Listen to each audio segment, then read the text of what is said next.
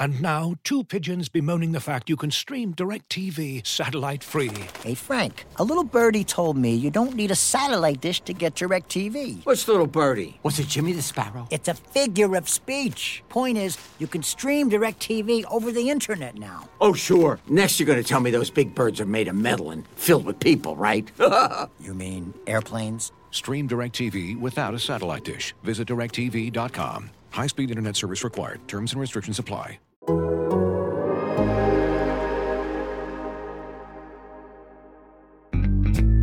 Running back injuries from the Sunday Night Thriller get our attention on this episode of Fantasy Football in 15.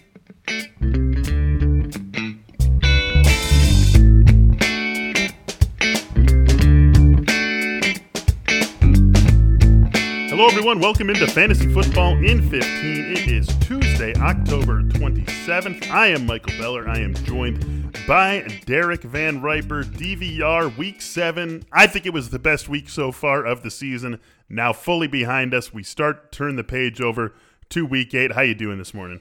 Doing really well. It's hard to say that any week can live up to the one that we just went through, but I'm optimistic, cautiously optimistic that Week 8 can be a lot of fun too.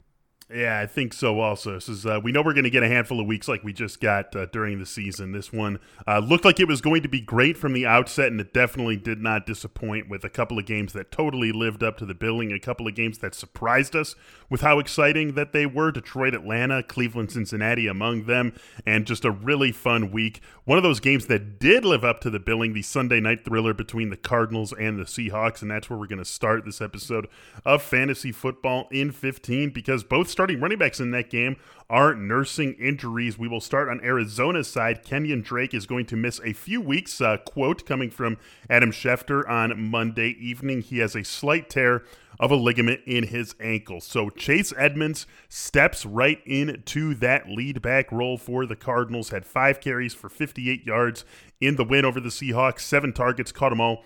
87 yards. Let's start with Chase Edmonds here, Derek. Expectations for him going forward. The team's next four weeks, they actually have a bye in week eight. Then they are home for Miami, home for Buffalo, and at Seattle for the return matchup between these two teams. I think we're looking at Chase Edmonds as a low end one, absolute worst, a high end RB2 if he's handling 70% or so of this backfield work. Yeah, I think the comp in terms of waiver wire interest might be where we were at with Mike Davis after Christian McCaffrey got hurt. I mean, I think the drop from McCaffrey to Davis, skills wise, is much bigger than the drop from Drake to Edmonds, which might not Might even not be even that much of a drop at all. so I just think when you when you look at the way Edmonds was used in the Sunday night game against Seattle, he can be a three down back. You know, Eno Benjamin might get some touches, but ultimately I could see Edmonds being the kind of guy who has a four or five catch floor to go with 15 plus carries every week. So you're talking about 20 touches in a pretty good offense, and one where Kyler Murray, you know, he's played well in some aspects, but still looks like a second year quarterback in a lot of others. I think dumping the ball off to a running back is a good way for him to avoid making some mistakes. So I think that's part of where my interest comes from as well. I, am with you. I think he's kind of a, a low end RB1 for the time that Kenyon Drake is out. And I think it might create some really unusual or difficult decisions to make once Kenyon Drake is healthy again, but we can cross that bridge when we come to it. Yeah, uh, definitely. I mean, he was already getting the lion's share of the work out of the backfield as a receiver. Uh, he had the seven on seven for 87, and it's not like Kenyon Drake left this game early, right? It's not like uh, Edmonds did all of this damage post the Drake injury. He did plenty of damage post Drake injury, but he was still doing it while Drake was in there. Couple of weeks ago, 56 yards uh, through the air. He has one, two, three, four games this season with at least five targets. And again, those are games with Kenyon Drake fully healthy and active. So I think we do look at four or five catches as probably a weekly four floor for Chase Edmonds going forward and just going to be someone who is really, really uh, interesting in fantasy leagues. You obviously should be owned, should be rostered in most leagues already, but anywhere where he is sitting out there, this is easily your number one waiver target of the week. Eno Benjamin, perhaps worth a flyer in deep half PPR or full PPR leagues, but really his role in the fantasy world is more going to be fly in the ointment for Chase Edmonds rather than real meaningful contributor. On the other side, we have Carlos Hyde, or excuse me, Chris Carson. Carlos Hyde stepping in. Chris Carson suffering the injury, uh, being called week to week with a midfoot sprain. Anytime a team puts a week to week tag on a player as the initial announcement, we can be pretty sure he's going to miss at least one, maybe two games. All it depends, of course, on the recovery, but pretty safe to say that at the very least, Carlos Hyde will be out for the Seahawks. Oh my God, it did it again. Chris Carson will be out for the Seahawks game against the 49ers in week eight. Carlos Hyde, finally, I get to talk about him. He steps into the breach and starts for the Seattle Seahawks. Looked pretty good, Derek, in relief of Chris Carson. This was an injury that did happen early in the game, so you basically had Carlos Hyde in a starter's role for the entirety of the loss to the Cardinals in week seven. 15 carries, 68 yards, and a touchdown. What this says to me, Derek, if you just look at that usage and the way that that game flowed, he also got four targets in it, didn't do any damage as a receiver, but 15 carries, four targets in a game where uh, Seattle put up 34 points says to me that he might not be as good as Chris Carson, but they're going to use him like he is Chris Carson. Yeah, I mean, unless Rashaad Penny gets healthy before Chris Carson does, I think this is an opportunity for Hyde to have a larger role than expected. Maybe we see a little bit of DeeJay Dallas in some situations. Travis Homer got dinged up on Sunday night as well. So, you know, if you're looking at Edmonds versus Hyde, I think Edmonds is the more dynamic back, and there's a little far. little less competition for some of those other touches than there is in Arizona. So I, I think that's why I've got Edmonds pretty far ahead of Hyde in some shallow leagues where Edmonds might still be out there. But Hyde is still worth picking up, even if he's a short term addition. Uh, you look at the matchups here the next couple of weeks. You got Buffalo coming up on the schedule. I'll get San Francisco in week eight, Buffalo in week nine, the Rams in week 10. Uh, not a great matchup in week eight for Hyde, but good enough. I mean, he's probably going to be better than Gio Yeah. Bernard and Boston Scott and some of the guys that we were jamming into lineups for last week. So I think he's worth picking up pretty much across the board, given the way we expect the Seahawks to use Carlos Hyde. Yeah, I totally agree. And if he does get two starts, you're looking at a really nice matchup against a Buffalo team that uh, has been a sieve against uh, rushing offenses this season. So you will be very happy to have him in your lineup in week nine. And we'll see what the deal is with Chris Carson, of course. Uh, obviously, the moment he comes back, Carlos Hyde recedes back into the uh, you know the the darker regions of that backfield and someone who uh, really doesn't have much of a role in the fantasy world. I think uh, Chase Edmonds easily in every single way is the better play than Carlos Hyde on the waiver wire this week. But uh, it, it's certainly a good one. If you need to go shopping at the running back position, you are going to have some options available to you on the waiver wire with these injuries to Kenyon Drake, Chris Carson, and a few other situations also uh, that will be confronting you on the waiver wire for week eight. Looking for an assist with your credit card, but can't get a hold of anyone? Luckily, with 24 7 US based live customer service from Discover, everyone has the option to talk to a real person anytime, day or night. Yep, you heard that right. You can talk to a real human in customer service at any time. Sounds like a real game changer if you ask us. Make the right call and get the service you deserve with Discover. Limitations apply. See terms at discover.com/slash credit card. As you've probably heard by now, we've teamed up with BetMGM this season. We'll be using BetMGM lines to make all of our picks, and we'll have special offers for our listeners each week. If you haven't signed up for BetMGM yet, use bonus code The Athletic, and you'll get a one-year subscription to The Athletic, plus up to a $1,500 first bet offer on your first wager with BetMGM. Here's how it works. Download the BetMGM app and sign up using bonus code The Athletic. Make your first deposit of at least $10. Place your first bet on any game and claim your voucher for a one-year subscription to The Athletic. See BetMGM.com for terms. U.S. promotional offers not available in D.C., Mississippi, New York, Nevada, Ontario, or Puerto Rico. Gambling problem? Call 1-800-GAMBLER. Available in the U.S. Call 877-8-HOPE-NY or text HOPE-NY 467-369 in New York. Call 1-800-NEXT-STEP in Arizona. 1-800-327-5050 in Massachusetts. 1-800-BETS-OFF in Iowa. 1-800-270-7117 for confidential help in Michigan. 1-800-981-0023 in Puerto Rico. First bet offer for new customers only in partnership with Kansas Crossing Casino and Hotel. Don't forget, if you haven't signed up for BetMGM yet, use bonus code The Athletic, and you'll get a one-year subscription to The Athletic, plus up to a $1,500 first bet offer on your first wager.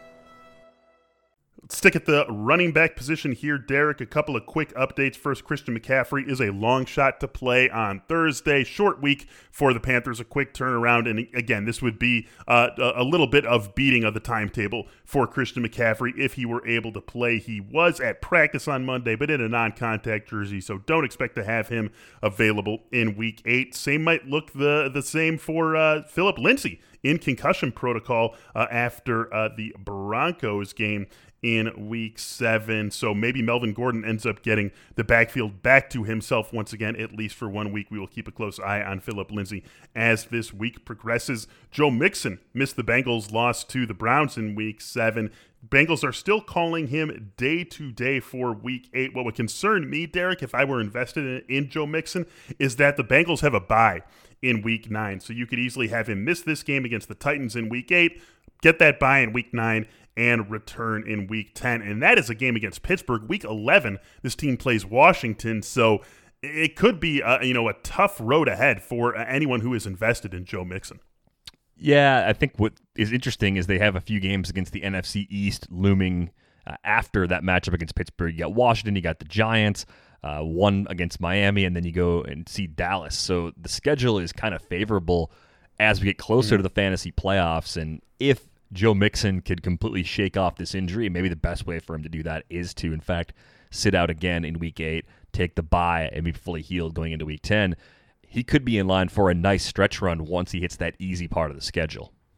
Yeah, if uh, if I'm in a league where I am, you know, six and one after this week, five and two, and the person who has Joe Mixon is two and five, three and four, feeling the heat and feeling like they can't go two more games without someone who was their first or second round pick, I would go inquire and see what he might be gettable for because uh, that playoff schedule is looking very juicy for Joe Mixon and really this entire Cincinnati offense and the way we were seeing him used in the passing game very intriguing with, the way this passing game is playing. Giovani Bernard did a very good role as a pass catcher, stepping in for for Joe Mixon as the starter in week seven. All that could come together for Joe Mixon. So if you are in a good spot in your league standings and the Joe Mixon manager is in a bad spot, this is a good time to check in on him. You can take on that short term loss knowing what you could be getting as a payoff in week 12 and beyond. That Cincinnati schedule looking very favorable for everyone in the offense. Mark Ingram, uncertain for week eight. Ravens coming off a bye in week seven, go back to week six. Mark Ingram suffered an ankle injury.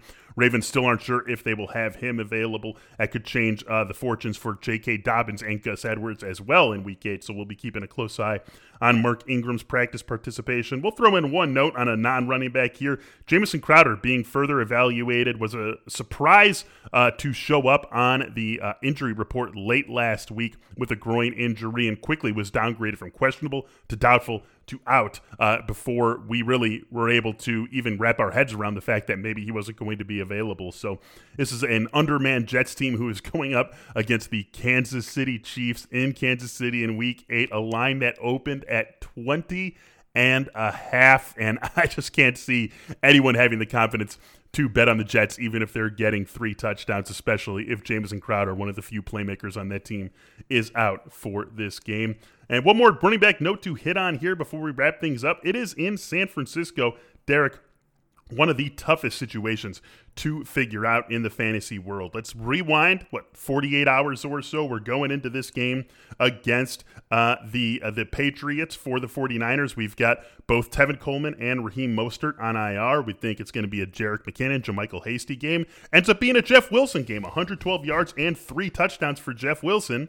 And then he leaves the game with an ankle injury. He is not going to be able to play against Seattle in Week Eight. Raheem Mostert still on IR. There is a chance that Jerick McKinnon gets, uh, or excuse me, Tevin Coleman gets activated and comes back from IR this week. We know JaMycal Hasty's going to be out there. He had nine carries for 57 yards. Jerick McKinnon got a pseudo bye week. Kyle Shanahan came out and said on Monday, "Oh no, we planned this all along. We were going to give Jerick basically uh, the week off here after the heavy workload he's had to start the season, but he's going to be back in the mix. Expect him to have a larger role. Uh, let's say that you have uh, uh, maybe you know this is the way to put it. If all three are active, McKinnon, Hasty, and they bring Tevin Coleman back, how would you rank them in a vacuum for this Week Eight matchup with the Seahawks? Just for Week Eight, I think I would yeah. go McKinnon one, Coleman two, Hasty three if Coleman plays, and I'm trying not to read too much into Jerick McKinnon basically getting an extra bye week in the schedule from Kyle Shanahan. It's sour. That sort of sounds like what they were doing anyway. Uh, so I'm looking at this and saying McKinnon's probably the lead back.